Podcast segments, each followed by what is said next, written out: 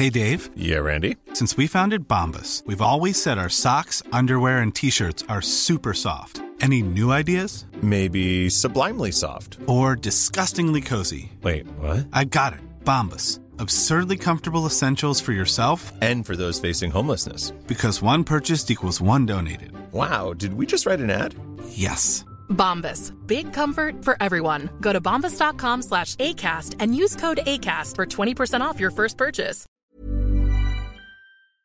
Den här veckan presenteras Market Makers av inga mindre än IKEA. Och det här, Fabian, ligger mig varmt om hjärtat. Eh, det var ju några år sedan nu, men då var jag faktiskt med och inredde kontor till företaget jag drev. Men vi, och vi körde faktiskt i princip uteslutande möbler från IKEA, med kök och hela rubbet. Eh, och som nog alla vet, varför väljer man IKEA? Jo, för att det står för hög kvalitet, snygg design och fantastiska priser. Ja, jag sitter i en kontorsstol nu från eh, Ikea och jag vet ju att många finansexperter där ute gillar att köpa de här Herman Miller-stolarna för, eh, går om för 5 till 10 000.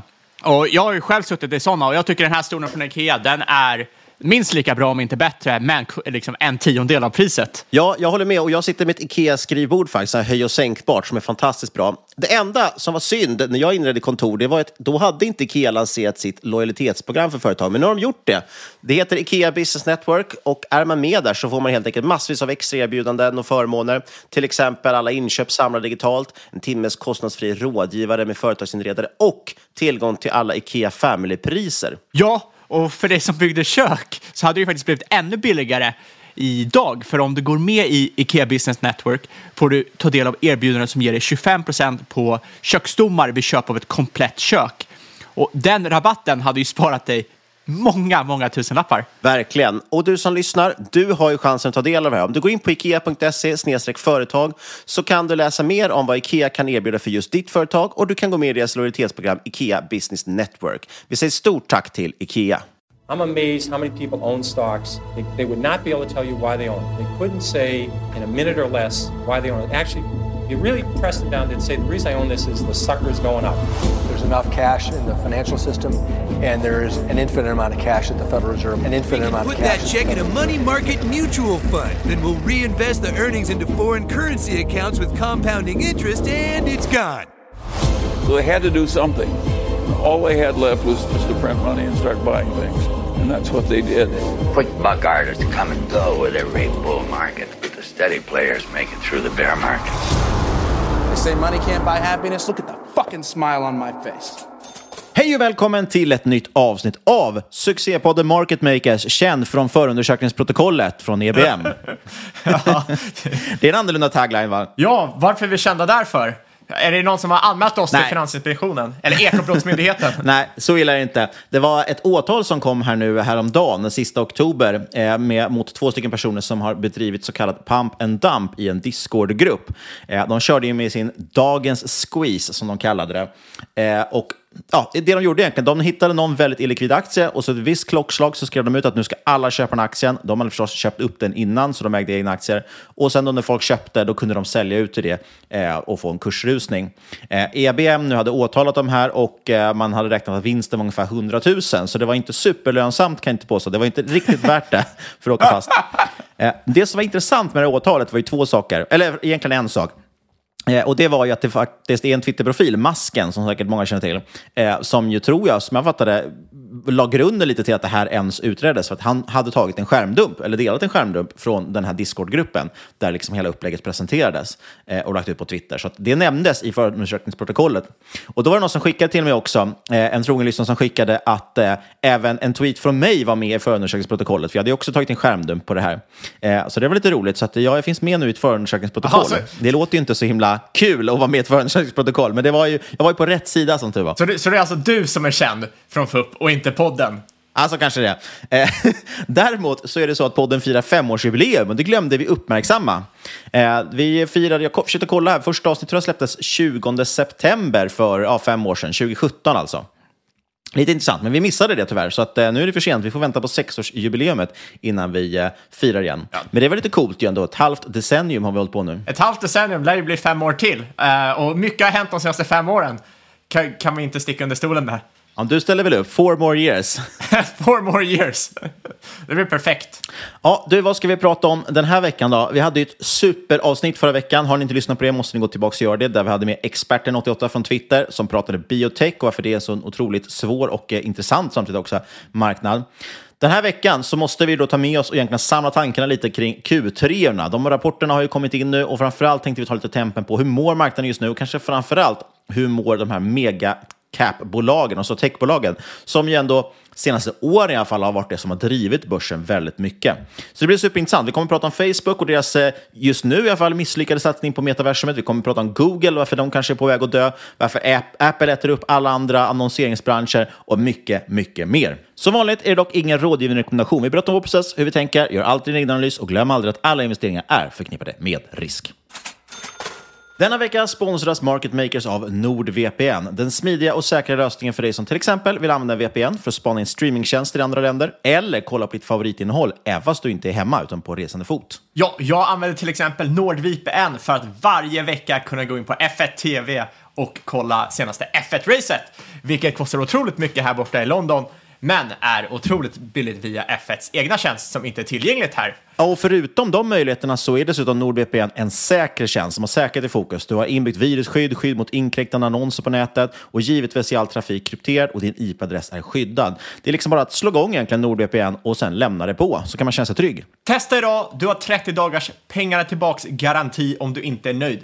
Gå in på nordvpn.com marketmakers Alltså nordvpn.com marketmakers för att testa redan idag med rejäl rabatt på första två åren.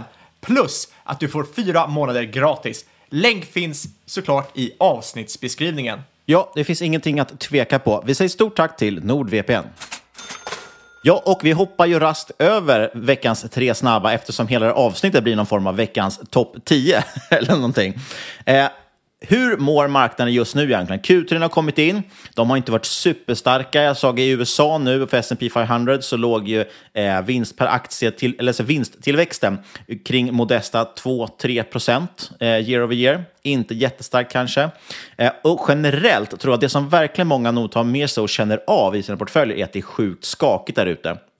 Vi gick ju först, hade vi sex månader med konstant nedgång, sex månader i rad med nedgång. Det är ju historiskt egentligen. Eh, sen vände det där i juli, det har varit superskak på hösten. Oktober, som är känd för att vara en, en väldigt skakig och, och, och, en månad som haft många krascher i sig historiskt, visade sig istället bli en av, världens, eller en av historiens bästa oktobermånader. Eh, OMXS30 upp bland 10 procent ungefär. Ja, man vände väl från Eh, från en veck på en vecka, en eller två veckor, så gick man ju från extreme fear till greed på marknaden i den här CNBC sentimentindikatorn. Och det visar lite vart vi är just nu. Ja, men verkligen. Och det här är faktiskt de skakaste intradagsrörelserna man har mätt sedan 2018. Jag vet inte om folk minns det, men 2018 på slutet där också Q4 var det också väldigt stor nedgång och skakigt. Eh, det har ju varit en enorm värdeförstörelse också, såklart från väldigt eleverade nivåer. Alltså börsen stod ju väldigt högt och väldigt mycket eh, luft får man väl säga att det var i många aktier. Nu har det kommit ner igen och 16 biljoner dollar är notan just nu. Det är alltså så mycket börsvärde som har raderats ut bara i år. Och det är mer än covid, det är mer än finanskrisen, det är mer än it-bubblan. Eller som eh, David Bagge kommenterade på Twitter, det är hela Kina, Kinas BNP faktiskt. Eh, men man får ju som sagt tänka på att någonstans ja, värdet på pengar minskar hela tiden och börsen går ju hela tiden oftast upp, eller i historiska fall. Så det är klart att för varje fall så kommer det vara mer kronor och ören som försvinner också, så det är inte så konstigt. Det intressanta är procentuellt. Ja, och det är inte så konstigt att det här händer heller. När du har en ränta som är på noll eller nära noll, då gäller ju inte det här mantrat att en dollar eller 100 kronor idag är värt mer än 100 kronor imorgon. Det är lika mycket värt och därför kommer du ju se att värderingar trissas upp för ingen vill ha kvar pengarna i plånboken. Och nu när vi ser motsatsen såklart, fler och fler vill ha pengarna nu idag. Men precis. Och apropå just det som jag sa, procent, procentuella nedgången är intressant och du nämnde även värderingarna. Lite intressant, mer än hälften av aktierna just nu på Nasdaq har sjunkit mer än 50 procent sedan dess pandemitoppar. Och det har ju såklart lett till betydligt attraktivare värderingar. Olönsam tech, om man tittar på deras price to sales till exempel, den har ju mer än halverats också, den multipeln. Eh, och för många andra bolag har också värderingen kommit ner kraftigt. Och vi ska ju titta som sagt på de största techbolagen i USA för att ta tempen där. Men jag tänkte först nämna någonting, en liten trend där som har dykt upp nu bland Q3 som jag tycker är intressant. Det är det här med att Sämre ekonomi, det känns ju automatiskt. First level är ju att det är dåligt förstås och det är dåligt för alla bolag för de får mindre försäljning förstås. Men tar man det en nivå till och funderar lite på det, så vad innebär egentligen sämre ekonomi och vad innebär att räntorna höjs? Jo, det kan ju för vissa bolag faktiskt leda till en bättre konkurrenssituation där man har mindre konkurrens. Jag tyckte det var lite intressant, så jag kan ta några exempel. Bland annat Note, svenska eh, kontraktstillverkaren, de nämner ju att är deras egentligen enda stora problem som de ser. De har en jättefin orderingång, de har jättebra försäljning. Det enda stora problemet de ser är att de har haft komponentbrist. De har svårt att få tag på vissa komponenter, de behöver då skjuta på arbeten som de ska leverera för att de inte hittar komponenterna. Och de lyfter upp det här med en sämre ekonomi som någonting positivt för dem faktiskt. För att helt plötsligt, de känner att äntligen kanske vi kommer få tag på de här komponenterna. När konkurrensen försvinner och det är färre som efterfrågar komponenterna, då kommer det vara lättare för oss att kunna leverera på våra ordrar. Ganska intressant tycker jag. Eh, jag tror också att det var Nelly eh, som säljer skönhet och så på nätet. Är det väl. Eh, de nämnde också att just med högre ränta kan faktiskt vara positivt. Det ger mindre konkurrens från de här riskkapitalsdrivna olönsamma konkurrenterna. Det där har jag varit inne på jättemycket. När pengarna är gratis då har riskkapitalet flödat in i bolag som har då kunnat köpa sig, liksom konkurrens, äh, köpa sig marknadsandelar genom att helt enkelt sälja sälja en krona för mindre än vad den är värd. Eh, men när de försvinner, ja då är det ju de liksom stark, bolag med starka balansräkningar, bolag som är lönsamma som kan gynnas av det för att det blir helt enkelt mindre konkurrens. Man behöver inte konkurrera mot dem som inte bryr sig om lönsamhet. Och även Mag Interactive, alltså mobilspelsföretaget, nämnde det här. Eh, de var lite uppmärksamma i Q3, den var jättestark den rapporten, men den drog också iväg väldigt, väldigt mycket deras UA, alltså user, user acquisition-kostnader. Det vill säga pengarna de lägger på annonsering för att få in nya spelare på sina spel. Och Det var lite intressant, jag hörde en intervju med honom där han sa att det här beror inte på att de har höjt budgeten. De sitter inte liksom och lägger en budget eh, för varje kvartal och säger så här mycket ska spendera på UA. Utan de lägger en viss pott, så mäter de det, så flyttar de pengar runt liksom mellan olika annonser beroende på om de ser att om deras dataanalys eller analys av de här eh, annonseringarna eh, lyser grönt eller rött. Eh, och det intressanta är att ser de då att oj, vi får väldigt mycket ROI just nu, lägger vi in en krona så får vi tillbaka två kronor, eh, då satsar de mycket mer och då stiger UA-kostnaderna. Så det här är lite halvautomatiserat kan man nästan säga. Eh, och det som de har sagt nu är att vi får jättemycket bättre respons på vår annonsering. Och det är inte för att de budar högre, att man, för det är en liten aktion varje sån här annons, så att man, man budar vem som betalar mest och den får ju eh, ut sin annons. Utan de budar exakt samma nivå, men de märker en mycket mindre efterfrågan på annonser. Därför kan de lägga samma bud och få mer tillbaks. Då. Eh, och han spekulerade då att det berodde på just att de här riskkapitalfinansierade olönsamma konkurrenterna, de kan inte lägga lika mycket pengar på annonsering längre för att de har inte har lika bra tillgång till kapital. De måste strama åt och tänka på lönsamhet och därmed minska konkurrensen för annonser och därmed får då eh, till exempel då Mag Interactive i det här fallet mycket bättre respons på sin UA. Väldigt intressant. Det här kan man nog hålla koll på lite efter i G5 också kan jag tänka mig som ett annat mobilspelsföretag. Och apropå ränta, ska vi prata lite om ränta? Det är ju Fed-besked ikväll väl? Vi spelar ju in det här den 2 november eh, och det är väl ikväll som Fed då förväntas höja 0,75 procent igen.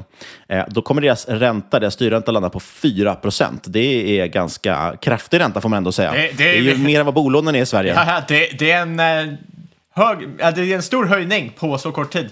I US... det, kan, det kan man inte ljuga om. Nej, i USA pratar man ju om att eh, där jobbar man mycket med 30 års räntor. I Sverige är det ju väldigt vanligt på bolån att man har rörlig ränta, för det alltid gynnat sig, säger man. Väldigt mycket så här, hindsight is 2020, ja, för att räntan har gått ner i 30-40 år, liksom. då är det klart att rörlig ränta har varit bäst. Eh, men i USA jobbar man med 30-åriga räntor oftast, det är det vanligaste. Eh, och jag får att de här ligger ofta nu på mellan 6-7 procent. Det är lite skillnad från vad det är i Sverige. Eh, till och med faktiskt, alltså Fed har ju varit väldigt aggressiva ändå, får man ändå ge dem. Eh, till och med nu har ju faktiskt Riksbanken och ECB vaknat och gjort sina första höjningar på, ja, jag vet inte hur länge. Ja, men det blir liksom, lite som du sa för några avsnitt sedan, att eh, när, när egentligen samhället behöver mer investeringar så kanske inte det är det bästa att höja, höja räntan allt för mycket. Men det, det, man också märker nu, det är otroligt många som verkar vara positionerade inför en Fed-pivot. Många håller ju hoppet uppe för en Fed-pivot. Eh, kollar man på många fonder så sitter de ju fortfarande och blöder i tech. Eh, och de behöver ju få något typ av rally, till exempel rallyt vi har nu, så att inte de får massa redemptions och investerare hämtar ut sina pengar.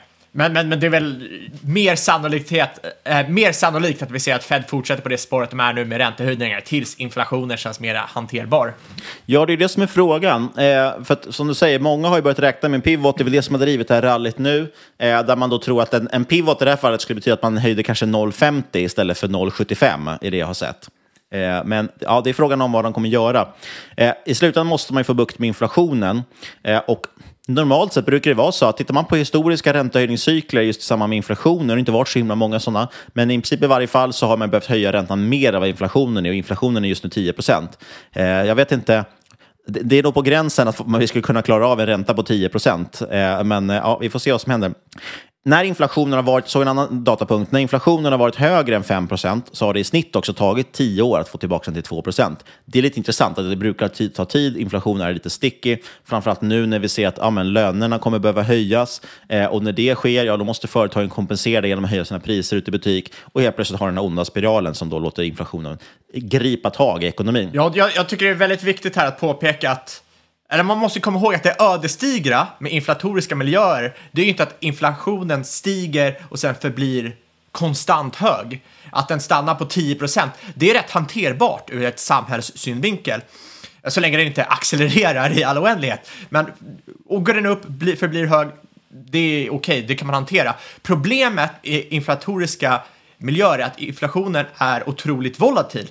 Och det här innebär att du kommer se sjuka spikes uppåt, där inflationen blir jättehög, och sen ser det deflatoriska spikes neråt, där du kan liksom gå ner till lägre inflation än vad du hade innan eh, inflationen inträdde. Och sen kommer det tillbaka, och sen försvinner det, och så kommer det tillbaka. Och det såg du till exempel på 70-talet. Eh, när du först hade att inflationen hade ett sjukt rally, det spikade. Sen avtog något extremt, nästan tillbaka till eh, nivån innan inflationen, för att sen komma tillbaka och eh, slå igenom ännu högre i rond 2. Och det här gör ju att det blir otroligt svårt att till exempel prissätta tillgångar. Jag tänkte precis säga det, att det blir ju väldigt volatilt också då förstås på aktiemarknaden, eftersom aktiemarknaden mycket drivs ändå av räntemarknaden och förväntningar på räntan framåt. Och helt plötsligt så får vi ett, eh, en månad med, med bra inflationssiffror och då kommer marknaden rusa på det och tro att nu är inflationen över och som, som du säger så kommer den tillbaks och då får man en kraftig liksom, backlash igen och börsen går ner.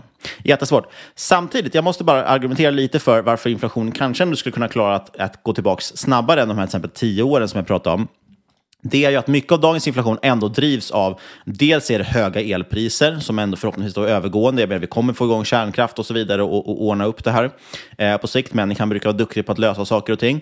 Dessutom är inflationen starkt driven också av just den här starka efterfrågan vi haft samt supply chain-problemen som gjort att då bolagen valt att bygga lager, vilket gett ännu större problem och så vidare. Det här har ju varit liksom en, en eh, självförstärkande effekt. Vi har pratat om den här bullwhip-effekten när eh, det i varje led förstärks också efterfrågan. Och det här är jätteintressant. Jag såg faktiskt någon som hade sammanställt det här nu just kring lagernivåer. För bolagen har ju byggt lagernivåer för att liksom försöka möta efterfrågan, vilket har gjort att då producenterna har behövt öka eh, och då får man komponentbrist. Och tittar man på large cap så är just nu lagernivåerna i förhållande till intäkter, de har ökat med 30 procent jämfört med det historiska snittet och det är ganska kraftigt. Det båda väl då förhoppningsvis gott för inflationen när det här nu lagren ska reas ut. Vi har ju till exempel Black Friday eller Black Week som det nu verkar heta eh, i runt hörnet också. Ja, men just den här lageruppbyggnaden som är väldigt historiskt hög, liksom, den förklarar ju också, tycker jag, mycket till varför vi har haft stigande priser, varför vi har fått leveransproblem, komponentbrist och så vidare. A absolut, och sen ser man fler, flera tecken oavsett om man ska hur, hur man ska tolka på att eventuellt att det är avtagande momentum i inflationen, eh, så att money supply avtar, sådana saker, vilket såklart kan vara positivt om man vill få ner inflationen. Eh, en sak man också ska påpeka där är ju, vilket är lite läskigt, är att en av de största drivarna av inflation är förväntningar på inflation, vilket låter jäkligt konstigt, men det innebär också att inflation är till mångt och mycket ett psykologiskt fenomen, lika mycket som det är ett eh, ja, praktiskt fenomen om man ska säga. Eh, det innebär att är investerare och konsumenter rädda för inflation så kan det vara så att de tar ut det i förskott, vilket får priser att stiga. Eh, och det, det, är en del av inflationen som är relativt, den är inte särskilt välförstådd, men otroligt svår att hantera.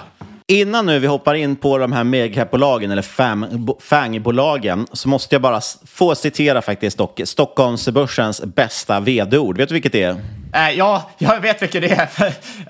uh, det är ju den med Ja, han, han som citerade eh, Game of Thrones, eller vad det var. Precis, det var ju från eh, bolaget Technion. Jag säger ingenting i övrigt om bolaget Technion, för jag vet väldigt lite om dem faktiskt. Men hans vd-ord eh, nu för Q3 var fantastiskt bra. För det första så kallar de sina aktieägare för teknioner, bara det är ju värt en liten, en liten eloge. Sen började han lyfta upp då finanskrisen, sa att finanskrisen var betydligt, en, en tydligare motståndare som han sa jämfört med vad vi är på väg in nu. Eh, då sa det liksom krasch, efterfrågan försvann. Eh, det gick fort och det var skrämmande, men man förstod samtidigt vad det var och man kunde jobba mot den. Eh, men nu så har vi liksom någonting helt annat som vi inte riktigt förstår oss på. Och då säger han så här, nu citerar jag. Hur angriper man en sån klibbig sörja? Det är som skillnaden mellan Game of Thrones, där jag tydligt förevisades om vilka karaktärer som var goda och vilka som var onda, mot det nya dravlet i House of the Dragon, där jag inte får några ledtrådar om vem jag ska heja på. Och för att göra förvirringen total byter de ut ensemblen efter sex avsnitt, gör ett tidshopp och låtsas som om ingenting, han, ingenting har hänt. Just det, precis som läget vi har i ekonomin. ja, fantastiskt vd-ord tycker jag. Och om, man, Jag är ändå om, det, om det skulle vara så att Technion inte går bra så har han alltid tror jag, en roll som filmkritiker i alla fall. Jag är ändå imponerad, för du har, du har väl inte ens sett Game of Thrones? Eller Du House of Dragons. Eller House of Dragons. Ja, men det är bra, man ska inte slösa tid på tv-serier när man kan sitta och läsa om börsen. Exakt. Du, ska vi hoppa in på fangbolagen tycker du? Ja, det tycker jag verkligen vi ska göra. Och vi tar dem i icke-alfabetisk ordning, eller hur? Bara för att förvirra lyssnarna totalt. Ah, ha- har du någon, eh, någon, eh, något ställe du vill börja på? Ja, men jag kanske ska börja med Google. Där, det har varit mycket snack på Twitter om, eh, om det bolaget senaste tiden. Ja, och Google är superintressant. Eh, framförallt med tanke på att ja, det finns lite teorier där som är intressanta. Vi har ju pratat om det här med att fangbolagen är så stabila, de kan aldrig gå under. Samtidigt har vi senare i avsnitt lyft upp att eh, fast Även om vi kanske inte förstår det just nu så måste det alltid finnas någon form av hot. Alltså det var som, som Nokia vid, vid 2000-talet där så sa man att vad, alltså det finns ingenting som kan döda Nokia. Vad skulle någonsin kunna döda Nokia? På Stockholmsbörsen såg vi också att Ericsson var lite liknande. Där man sa att vad ska kunna stoppa dem? Och den aktien blev en jättestor del av, av hela OMXS30. Eh, och sen helt plötsligt släpper Apple sin iPhone och totalt slaktar Nokia. Nu finns knappt Nokia längre. Ja, det är Nokia and Tires då kanske, deras däckverksamhet. Det är ju det som gör tech så svårt egentligen, för att ena stunden så ser det ut som ett bolag har jättestora vallgravar, kommer finnas för alltid, för att ett år senare inte finnas kvar. Eller vara helt utraderat. Nej, precis. Och det är jätteintressant tycker jag just nu, för att vi ser faktiskt två av de här bolagen i alla fall, tycker jag, kan vi lyfta upp den här veckan som bra exempel på olika sätt det här skulle kunna tänkas ta vägen, eh, om vi spekulerar lite i domedagsscenarion. Men innan, alltså ska vi hoppa in på, först ta lite siffror med Google, eller? Absolut. Vi kan säga Google kommer med en okej rapport, kanske inte jättebra. Omsättning upp 6 year on year. Eh, Det kan jämföras med 41 year on year året innan. Tuffa jämförelsetal. Jättetuffa jämförelsetal kanske, men det visar också lite på... Eh, bolaget nämner till exempel att eh, adspend, eh, det har varit en stor pullback i adspend från företag. Så liksom, eh, det är inte så många företag som vill spendera på marknadsföring som det har varit tidigare, eh, vilket kanske inte är så konstigt i en recession, men det påverkar såklart Google, det är något vi ser i Meta också. Ja, och det här har vi lyft tidigare också, att i slutändan, visst, Google-användandet kanske inte minskar så mycket, men annonsverksamheten är ju det man lever på. Den är ju superkonjunkturkänslig. Eh, och vi såg ju det, som jag sa, till exempel, ja, Maggie Interactive lyfter det, att de får mycket mer för varje annons de lägger in nu. Det tyder ju också på så sagt, att annonseringen minskar, helt enkelt. Ja, och det här är ju väldigt svårt att analysera tycker jag. För att till exempel 2020 så såg vi det omvända, att eh, företag spenderade mer på annonser. Och eh, nu är det ju tvärtom. Och, eh, så, så, så, att, så att det kan vara extremt svårt som till exempel retail-analytiker att avgöra när viker annonsmarknaden. Men nu ser man tecken på att den har börjat vika. Ebit-marginaler, eh, eller ebit-marginalen ned 7% enheter, eh, landar på 25 procent så att lönsamheten viker lite i bolaget. Cloud, Och, och det är intressant för att det är alltid så med lönsamhet. Det är alltid sista kronan som genererar marginalen som man brukar säga. Eh, och minskar då antalet annonser, ja, då, det slår ganska kraftigt mot marginalen. Och det är det som man, man annars har lyft upp med bolaget, de har så fantastiska marginaler. 7 procentenheter, alltså en tredjedel nästan av, av marginalen bara försvann över ett, ett kvartal. Liksom. Eh, exakt, och man, man kan säga så här, cloud håller sig starkt i alla fall, eh, cirka 40 year on year, men man torskar pengar på allting förutom ads. Och det där fattar inte jag riktigt. Jag har faktiskt i, i min eh, vildaste fantasi alltid trott att, eh, att Google tjänar pengar på cloud. Av den enkla att Amazon, de har ju använt AWS, alltså deras cloudtjänst, det har varit deras liksom kassako. Det är det de har haft för att kunna finansiera allt annat. Microsoft tjänar också sjuka pengar på sin cloudverksamhet. De har väl 60-70% marginal där. Eh, det där är liksom lustigt. Jag var lite förvånad första gången jag såg att eh, Google faktiskt inte tjänar pengar på sin cloudverksamhet. Ja, och det som är jobbigt är att sök, alltså deras, det som drar in lejonparten av deras intäkter, är endast upp 4 year on year. Och YouTube, det krymper. Det, det, är, liksom, det är lite katastrofartat. Och det är på, på grund av den här äh, minskande annons, äh, annonseringen från företag. Mm. Sen ser man ju också att marginalerna har ju börjat äh, expandera. Det är ju inte så mycket kostnadskontroll på Google och det har vi vetat i flera år. Det är lite som Meta har börjat, börjat göra senaste året. Du såg R&D och S&M har exploderat. Alltså det är ju R&D i utveckling och S&M är ju sales and marketing. Det är upp cirka 30 procent liksom, i respektive kategori. Och sen har du ju också anställt otroligt mycket ny, liksom, nya människor, det är upp 25 procent. Och det kostar ju otroligt mycket, speciellt när de här bolagen sitter och pumpar ut aktier till sina, till sina anställda. Ja. De har pumpat ut de, de har cirka 14 miljarder dollar i stock-based compensation och det är inte Ja, det, det, är rätt mycket pengar. Ja, och det är det här som är intressant egentligen. Alltså, det har spridits mycket sådana videor nu från TikTok till exempel på så här, a day in the life för olika produktägare och grejer från de här bolagen och de verkar inte jobba fem sekunder och de har gratis käk, de har gratis fika, de har gratis yogaklasser på kontoret, de har till och med rum där man kan gå in och vila, sova lite på arbetstid. Eh, och samtidigt, det, ligger, liksom, det är ju vad det är, de här TikTok-videorna, men det ligger ett litet korn av sanning i att man har ändå anställt lite okontrollerat. Det är nog väldigt många som kanske inte levererar jättemycket och samtidigt har de också de högsta ersättningarna ersättningsnivåerna i branschen. Eh, så att någonstans blir det ju att det här har ju funkat alldeles utmärkt när verksamheten bara växt och växt och växt och ingen har tänkt på det här. Men så fort det viker ner lite grann, eh, då blir det här supertydligt. Vi kommer ju komma in på Meta, eller gamla Facebook sen, eh, där de verkligen har helt tappat kostnadskontrollen i och med sitt stora bett på metaversumet. Exakt, men, men när det enda som spelar roll är tillväxt, då är det ju lättaste sättet att växa, det är ju bara att slänga fler människor på ett problem. Problemet är att fler människor minskar produktiviteten per människa. Eh, och det ser man ju sen i lönsamheten. Och man har haft råd att köra med Google har haft sitt other bets, heter det väl, där de har sina moonshot ideas och sånt där, som satsar på galna grejer. Man har haft det här med att vad är det, 5 eller 10 procent av din arbetstid får man lägga på liksom att utveckla nya idéer och så vidare. Eh, och som sagt, i en sån här miljö så kanske det är så att man måste kunna börja skära ner på de här grejerna. Och vi ser det på många techbolag att, att det har eh, sparkats folk till höger och vänster. Och jag tyckte det var intressant också, det var, du la ut en tweet eh, för någon vecka sedan här om att Google blir allt mer ointressant som sökmotor. Eh, att det är fler och fler som, som väljer att använda andra saker, eller framförallt kanske mer specificera sina sökningar. Man lägger till exempel till Reddit på en sökning för att då hitta eh, rätt grejer, eh, hitta trådar från Reddit, för man vill slippa alla annonser, man vill slippa allt liksom, AI-genererat innehåll. Du vill se andra människor som kommer med sina åsikter och inte något eh, botgenererat eller någonting som bara är skrivet för SEO? Nej, och det här är jätteintressant. Jag var inne på det tidigare, men sagt att det kan faktiskt, trots att, att Google är så starkt, det är till och med ett eget verb som alla tjatar om, så kan det faktiskt vara så att det kommer saker som disruptar även Googles verksamhet. Det är som sagt alldeles för mycket annonser till exempel på Google-sökningarna idag.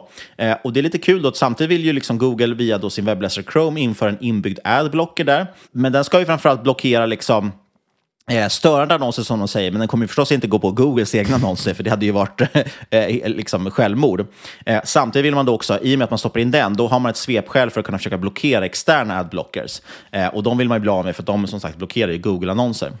Eh, och just Reddit är lite intressant. Jag såg någon artikel här om, om varför Googles sökmotor skulle dö och då lyfter man upp Reddit som den mest populära sökmotorn just nu. Jag vet inte hur de backar upp det, det vill de inte redovisa, för jag har väldigt svårt att tro att det sker fler sökningar på Reddit än på Google. Uh, Men däremot är det intressant. Reddit, om de inte ändrat sig mycket senaste året så har Reddit en väldigt dålig sökmotor, så de flesta som söker på Reddit använder ju Google. Ja, men exakt. Men ja. du vill ändå ha resultaten från Reddit istället för från Google, så att det blir så här två det blir ett dilemma där. Du måste använda båda för att få det du vill ha. Ja, men precis. Och det är det jag tror att de menar. Att det, de flesta söker nu på Reddit, fast de gör det oftast via Google. som säger. Exakt, exakt. Men det är intressant. Reddit är en ganska unik social media-plattform, om man nu kan kalla det social media. Det är ett, ett forum i grund och botten.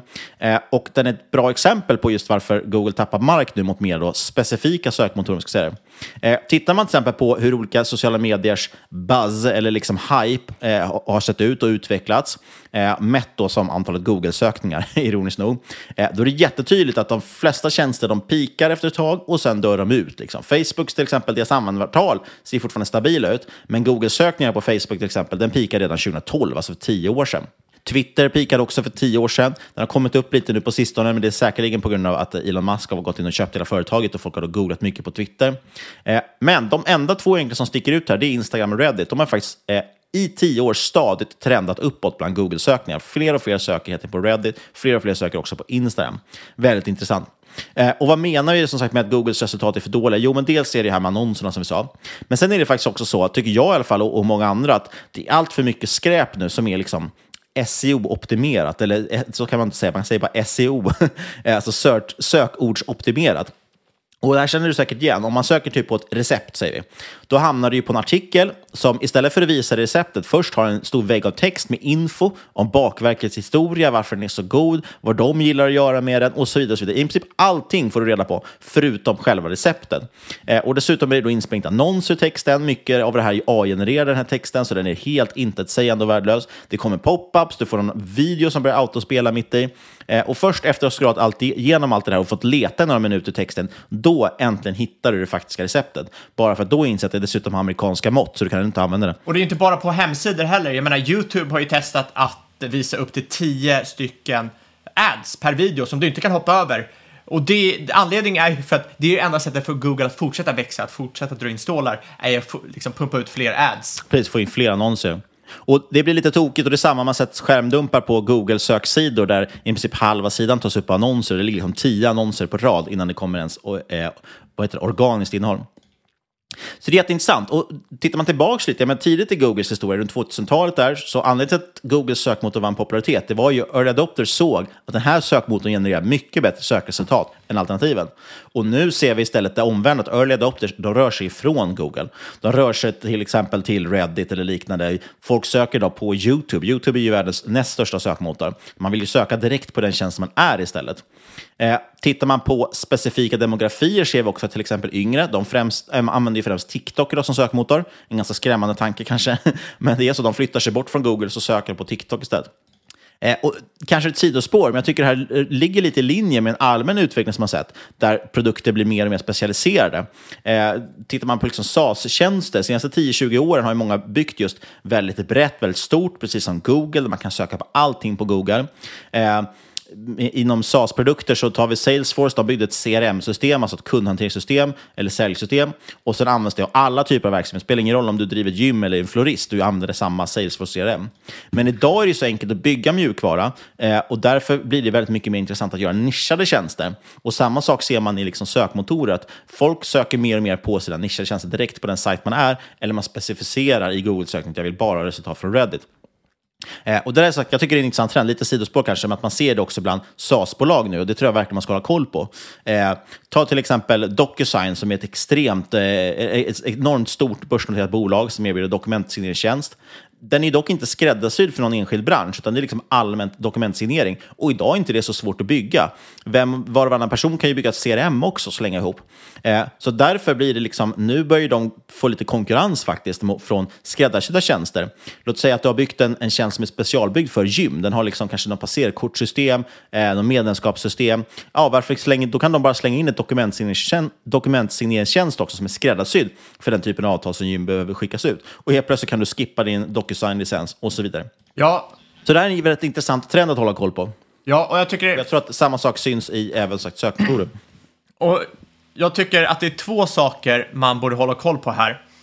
Eh, det första är, med den här trenden, är ju såklart att Google skulle tappa marknadsandelar. Att de, de är, har ju varit ett monopol och när de inte längre är ett monopol så tappar de ju marknadsandelar. Det innebär ju inte att de går till noll, som många verkade tro på, eh, på Twitter. Bara för att man tappar marknadsandelar betyder inte att man försvinner eller dör ut helt. Men om du har ett monopol så har du ju fullständig pricing power. Om det här monopolet splittras så försvinner ju pricing power. Så dels tappar du ju kassaflöde från att du har färre kunder, men du tappar också pricing power eftersom du har ju fler konkurrenter som du måste konkurrera med. Eh, det andra är att väldigt många fokuserade på just TikTok. Att TikTok var för idioter. Ha ha ha. Eh, men det, är inte TikTok, det spelar ingen roll om det är TikTok eller Reddit eller Instagram eller whatever. Det är konsumtionsmönstren, eller hur? Det är att folk väljer olika plattformar för att söka på olika saker. Inte just att det är TikTok versus Google. Eh, så fokusera inte på det när ni försöker liksom kolla på det här. Det ni ska fokusera främst på är vilka kategorier som används eller söks på på vissa plattformar. För olika kategorier monetariseras på olika sätt. Som ett exempel, finanspoddar monetariseras otroligt väl.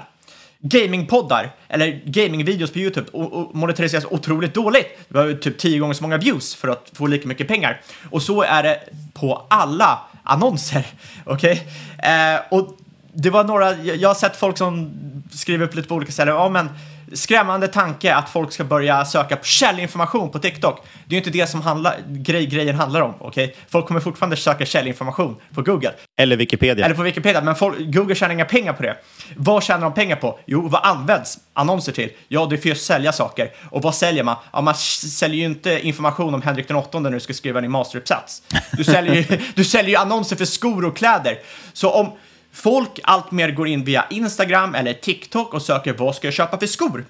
Då kanske allt fler annonsörer, till exempel Nike eller Adidas eller whatever, börjar eh, prioritera att marknadsföra sig där snarare än att marknadsföra sig via Google. Och det är ju såklart en väldigt mycket mer eh, intressant eh, kategori än till exempel källinformation. Men precis. Och samma sak med till exempel Reddit. Du söker på eh, vilket, något spel du vill köpa och då söker du på Reddit-resultat. Du kommer in på Reddit, folk säger det här är ett bra spel och sen så där ligger en annons på Reddit för att köpa spelet. Exakt, så det man ska fokusera här är ju snarare att nej, Google kommer inte gå till noll. Men vilka kategorier av annonsering kan eventuellt flyttas över till andra plattformar? För att nu ger ju inte Google den informationen, men skulle du splitta ut alla kategorier de har så skulle du kunna se att majoriteten kommer från några väldigt smala nischer eh, där folk spenderar väldigt mycket pengar och sen majoriteten av sökningar genererar, genererar inga pengar alls nästan. Eh, så att har de bara kvar det, den här majoriteten, även om det är 80-90% av alla sökningar, men de här sökningar genererar jättelite pengar, då försvinner ju majoriteten av kassaflödet. Och det är det som är risken om konsumtionsmönstren helt förändras. Nu säger jag inte att det kommer hända 100%, men någonting man borde ha i bakhuvudet tror jag. Apropå gå till noll, vi hoppar vidare till nästa bolag, Facebook, eller som de nu heter Meta. Och det är ju Meta som har gjort att de har gått ner ungefär 70 procent är det väl drygt i år, va? Aktien alltså. Ja, jag, jag, jag har ingen koll, jag vet bara att för några avsnitt sen sa jag Går det ner 10 procent till, då köper jag. Och det var innan jag läste nuvarande rapport, eller nu, den, den senaste rapporten och jag har inte köpt. Jag vill kommentera det och vi ska gå in på varför. Meta är ju just nu den billigaste av de här FANG-bolagen. Den handlas till under P 10 på rullande 12 och senaste fem åren så hade, ju det, hade man slängt sig över den aktien om den handlat så billigt. Men nu helt plötsligt så har det ju hänt grejer i bolaget. Q3 kom, eh, Zack har ju gått all in. Han är bettarfarmen som man brukar säga i USA eh, på metaversumet. Återigen det här med skenande kostnadskontroll. Eh, vi har ju flaggat det tidigare åt, om metaversum, att Zuckerberg går all in på det och det här kvartalet nu gick deras fria kassaflöde från 4,5 miljarder dollar till mindre än 200 miljoner dollar. Det är minskning med över 90 procent alltså för fritt kassaflöde. De är ju närmare 90 000 anställda nu och en stor del av det jobbar just med det här metaversumet, vilket kostar sjukt mycket pengar. Eh, faktiskt var det till och med så, Kramer, eh, Jim Kramer var ju ute i, i tv, här, han jobbar ju på, är det CNBC va? Eh, väldigt känd profil. Eh, han eh, gick ju till och med ut och sa att man måste köpa Facebook nu på de här nivåerna innan kvartalsrapporten. Efter kvartalsrapporten satt han i tv och grät och sa att jag litade på dem, jag trodde på dem, det här sker en kostnadskontroll, jag ber om ursäkt. Eh, tårögd. Det var ju ett historiskt tv-ögonblick. Eh, Vinst per aktie för Facebook minskar med 50 procent. Eh, och förutom metaversum så är det faktiskt någonting annat också. Så just nu är det en perfect storm mot Facebook. Det kan visa sig att de lyckas med den här metaversumsatsningen, men just nu är det kanske inte rätt läge att satsa pengar på det. Eh, för de blir ju bombade av Apple, eh, som har gjort den här eh, Do Not Track-funktionen till en opt-out. Eh, låt mig förklara. Tidigare har det varit så att du har kunnat säga till din webbläsare så att du inte vill bli trackad, alltså inte bli spårad av till exempel Facebooks pixel, som det så fint heter, eh, så att den kan spåra dig runt nätet. De behöver ju hålla koll på vad du gör. Google har ju väldigt enkelt, du söker just dem så att de kan, vet ju vad du liksom, vad har för annonser. De har Android, alltså eh, det största operativsystemet för telefoner, de har YouTube. Så de vet ju ändå vad du gör på internet redan, mer eller mindre. Facebook däremot har ganska svårt att veta vad du gör om inte folk har just den här Facebook-pixeln som heter, som då spårar dig när du klickar runt. Och tidigare har du kunnat välja att jag vill inte bli spårad här, men det är väldigt få som vet om att man kan göra det valet och väldigt få som gör det. Apple har bara på, eh, från en dag till en annan vänt på det och sagt att nej, du måste aktivt välja att bli spårad om du skulle bli det. Vilket har liksom varit en, ja, de totalbombar nu helt enkelt Facebooks affärsmodell. Samtidigt så ser vi att TikTok äter användare från Facebook eh, och då är en recession på ingång som såklart leder till lägre annonseringspriser som vi pratade om. Och samtidigt så dumpar de precis allt de äger in i det här Meta. Så det är lite intressant. Zuckerberg sa det att jag tror att de som är tålmodiga och investerar med oss nu, de kommer bli riktigt, eh, eh, vad heter det? rewarded, alltså eh, berikade av det här.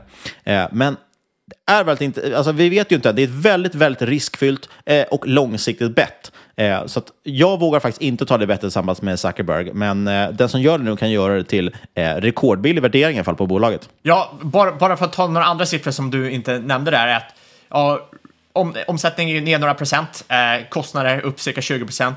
Eh, snittannonskostnaden är ner 18 procent year on year. Det är alltså kostnaden mot kund är ner i inflationsmiljö. Det är jäkligt jobbigt och såklart recessionsmiljö så att färre vill ju lägga ut en annonsering, men det är jätte, jättejobbigt för eh, Facebook som verkligen har behövt ha lite mer kassa när de satsar på metaversum.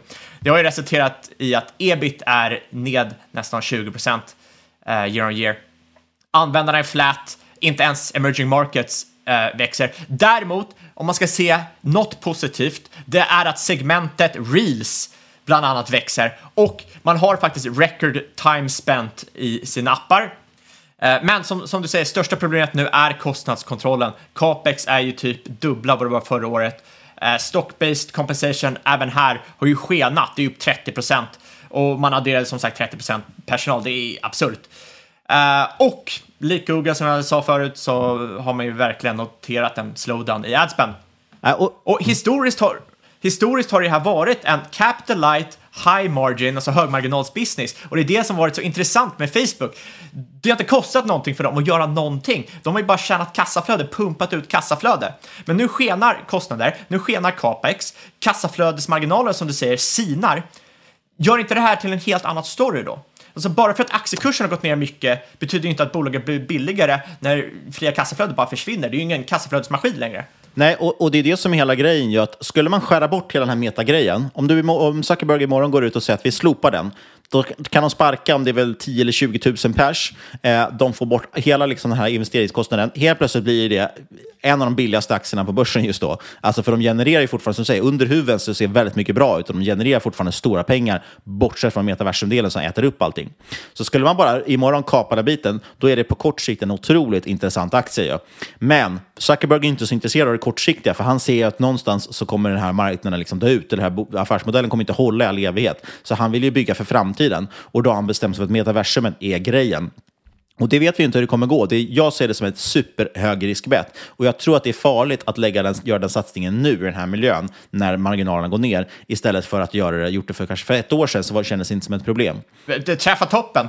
Eh, ja, men det, det, du säger, det är inte apparna som dör, det är Facebook-bolaget, eller Meta, som har skenande kostnader. Och eh, det värsta nästan är ju deras kapitalallokeringsstrategi de senaste åren. Eh, man har lagt över 100 miljarder dollar på att köpa tillbaka aktier eh, sedan 2017. Man köpte tillbaka typ 7% av bolaget för snittkurs typ 250-300 dollar. Hade man lagt det här på dagens kurs, dagens market cap, eh, som ligger på typ 250 miljarder dollar, ja, då hade man kunnat köpa tillbaka över 40% av bolaget. Eh, och det visar ju också någon typ av kunskap, eller man ska säga erfarenhet i kapitalallokering från management. Dels sitter och pumpar in massor med pengar i väldigt spekulativa investeringar i toppen på en lågräntemiljö och köper tillbaka när du har all time high i aktiekursen. Eh, och nu, nu sinar kassaflödena, nu har du så sjuk marginalkompression. Eh, och som du säger, kostnadsguidance är inte så positiv heller. För 2023 så guidar man som max 125 miljarder revenue, eh, som mest 101 miljarder i expenses. Det ger 24 miljarder i ebit. Och det är det lägsta sedan full year 2018, så du har backat tillbaka typ 5-6 år här. Och det ger ju cirka eh, 11 i liksom next 12 month eh, ev ebit. Så köper du här så är det verkligen ett bett, inte bara på att de ska klara metaverse, men framförallt att de ska kunna normalisera kostnader typ 2024 och framåt. Och skulle det hända skulle de kunna normalisera kostnaderna, typ halvera, ja då skulle väl ebit typ dubblas och eh, bolaget skulle se väldigt, väldigt billigt ut, skulle, bolaget skulle vara väldigt billigt. Men helt ärligt, så det finns så otroligt många attraktiva bets ute på marknaden nu efter det här året som har varit. Så jag tycker personligen inte det här ser särskilt attraktivt ur, ut, eh, ur en risk-reward synvinkel jämfört med andra bets när man också tar hänsyn till att det här är ett av världens största bolag, ett av världens mest genomlysta bolag, där du har hur många analytiker på som helst och du antagligen kommer missa någonting jämfört med om du sitter och handlar en motsvarande svensk small cap. Nej, det är verkligen det är lite som Jim Cramer sa i, i tv också, just att det här är a thesis changing, det vill säga att den här rapporten visar verkligen på att, att tesen, i, eller caset, är helt förändrat. Det behöver inte vara negativt, men det är ett annat case, så måste man titta på det med andra ögon. Men du, apropå återköp som du sa, några som har varit ännu mer aggressiva, Apple, köpt tillbaka aktier för över 500 miljarder dollar de senaste tio åren. Eh, vad tycker du om det? Och vad tror du tyckte du om Apples rapport? Ja, alltså det... För det första, galet. Eh, de köper ju tillbaka mer än vad mycket, många företags hela market cap är. Men jag tyckte det var otroligt stabil rapport. Eh, man kan ju utan tvekan säga att Apple själv håller uppe hela techsektorn just nu. Och det här trodde nog inte många det var nog inte många som trodde på den här kanonrapporten i och med att man har fått mycket nyheter om att vikande konsumtion för iPhone till exempel. Men om Det var bara Buffett som trodde på det. Exakt, bara Buffett som vanligt. Eh, omsättningen upp eh, 8% year on year, EPS upp 4%. Eh, framförallt såg man otroligt bra Mac-siffror, upp 25%, vilket ska jämföras med PC som hade ännu ett vikande kvartal, inte för Apple då, men för allmänna PC-marknaden som var otroligt svagt. Du såg även att det var ett otroligt bra kvartal för AirPods. Så det här visar ju när, eh, och relativt dåligt kvartal för, eh, för iPhone. Men det här visar ju att när de verkligen kommer med en ny produkt som är lite, lite eh, annorlunda, än deras, lite mer än vad iPhonen var annorlunda från deras tidigare generation, då vill ju folk köpa det. Eh, och det har man verkligen sett det här kvartalet med Max och AirPods. Dessutom, som sagt, pumpar de ut sjukt mycket utdelning förra kvartalet. Eh, det är helt sjuka siffror och eh, ja, Apple var en av få megacaps som var upp på earnings, upp 7% ungefär. Och de guidar för fortsatt stark performance nästa kvartal trots, trots valutaeffekter, vilket jag tycker är rätt, eh, rätt intressant. Roligt det där med Buffett. Gammal är äldst som man säger. Han hånades ju mycket de senaste åren och man pratar också om att ja, ja, han kanske fortfarande är duktig, men han hittar ju inga case längre. Han har ingenting att lägga pengar i för de är för stora. Och nu har han outperformat de flesta stora bolagen. Eh, lite roligt, eller Berkshire har gjort det. Ja, trots de eh, begränsningar han har. Han kan ju typ inte köpa några bolag längre för att Nej, Berkshire Hathaway självt är ett av de största amerikanska bolagen. Ja, och det har ju visat sig vara bra ju att ligga likvid under marknaden har gått som den gått. Det enda han har ägt i princip är Apple, som ju faktiskt är upp också. Eh, är väldigt intressant med Apple och som sagt, vi pratade lite om det att de har ändrat om sin strategi lite grann. De börjar nu själva bli lite av en annonsjätte eh, och döda många andra verksamheter. Och de har gjort det mycket genom att sälja in sig som att de är liksom ett privacy eller ett integritetsvärnande företag. De har pratat om att alla andra liksom värnar inte din integritet, men köper du Apple-produkter, då kommer du inte bli spårad, då kommer du inte få massa annonser och så vidare. Och nu har de själva börjat sälja tjänster och annonser. Så att, jätteintressant eh, liten pivot de har gjort ändå och ett intressant bolag framåt. Ja, absolut. Och det där är såklart någonting som eh, inte många kanske tänker på, men en stor anledning varför de stängde liksom, hela den här IDFA-grejen där de fuckade över Snapchat och fa- Facebook och eh, Google. Det var ju själva för att kunna lansera lite mer ads, va? Eh, ha, liksom, för de sitter ju där mellan användaren och alla andra i och med sin iPhone. 2021 drog man in cirka 4 miljarder dollar på App Store. Och det här är ju antagligen bara början. Eh, såklart är det väldigt känsligt när du har ett premiumsegment som Apple. Vad kan du eh, annonsera med? Du vill inte skrämma bort kunder. Men det finns ju otroligt många potentiella områden de kan lägga in annonser i. Du har ju Apple News, du har Maps, du har Apple TV, du har Lockscreen, Notifications, iMessage och så vidare. iMessage kan eventuellt bli nya WeChat, eh, vem vet? Men det skulle ju innebära tiotals miljarder dollar i omsättning.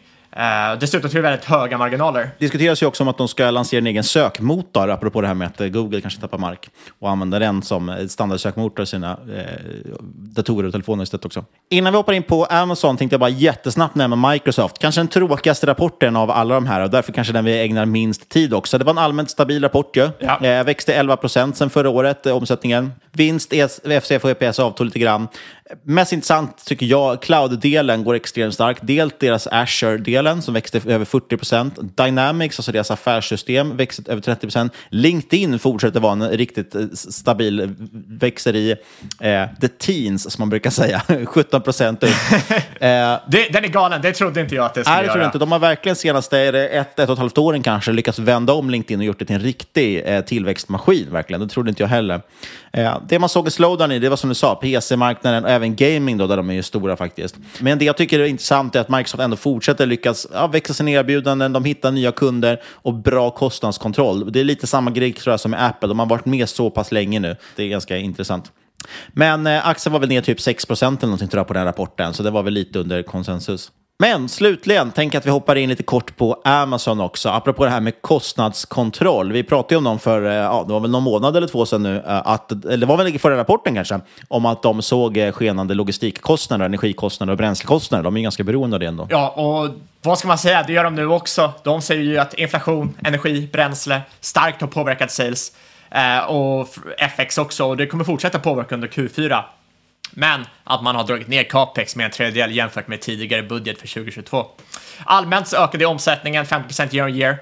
Men internationell handel backade 5%, framförallt på grund av FX. Och där tycker jag är intressant, för man kan ju också påpeka här att Amazon visade inte FX förut när FX var på deras sida. Men nu gör de gärna det när, när de visar att eh, det går emot dem. Och med FX så menar vi valutajuster, eller valutapåverkan. Exakt. Bara för att vara förtydliga. Men det, det absolut viktigaste här med Amazon, eller det intressanta, är ju i motsats till Microsoft där cloud gick så bra, så är det ju att AVS bara växte 27 procent här.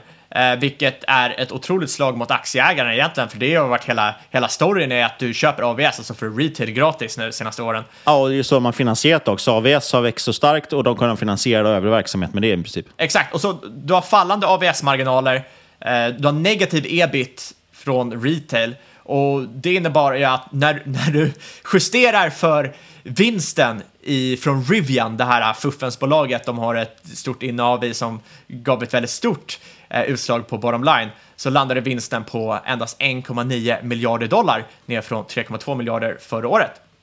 Eh, dessutom guidar man ju lägre än konsensus för Q4, cirka 2 till 8 procent eh, omsättningstillväxt eh, för det som ska vara deras historiskt starkaste kvartal. Och det är inte så konstigt, för alla retailbolag är ju Q4 och jul det starkaste kvartalet och så är det så pass svagt. Det är lite, lite jobbigt för Amazons aktieägare. Framförallt eftersom likt Google, likt Meta, så kostar ju de anställda jäkligt mycket.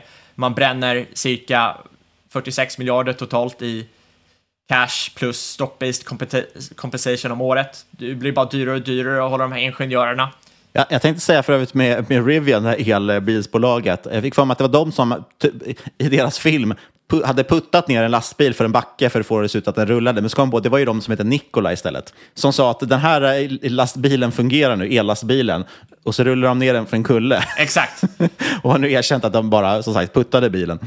Ja. Men det var inte Rivian. Men Rivian har ju gått också totalt, alltså u, riktigt uselt. Och Amazon har ju fått göra enorma eh, nedskrivningar på det här. Ja, allmänt så all, allmänt kan vi säga liksom, ja, de här techbolagen har ju fallit, men många av dem har ju fått lite nya, nya problem som man inte kanske hade trott bara för ett eller två år sedan. går ju otroligt snabbt i den här, eh, i den här sektorn. Vem hade kunnat tro att Twitter skulle eh, outperforma resten av fangbolagen under 2022? Ja, men verkligen. Och det är intressant hur man ser att de här temana spelar in, trots att man tänkt att de här bolagen ska vara som till exempel Asset Light som vi pratade om, men Amazon visar sig vara väldigt känsliga för energi och bränslepriser. Eh, Google som tappar jättemycket på att konjunkturen viker. Facebook som tappar jättemycket på att deras vd har fått eventuell hybris och plöjer ner allting i ett bett på VR-glasögon. Eh, ja, de enda som visar sig hålla sig hyfsat över ytan är ju Microsoft och Apple som också förstås är de äldsta bolagen. Så att det var lite som jag sa med Buffett där, det kanske är så att gammal är äldst. Som vanligt, inget hört den här podcasten ska ses som rådgivning. Alla åsikter, varenda gäst och eventuella sponsorer tar inget ansvar för det som sägs i podden.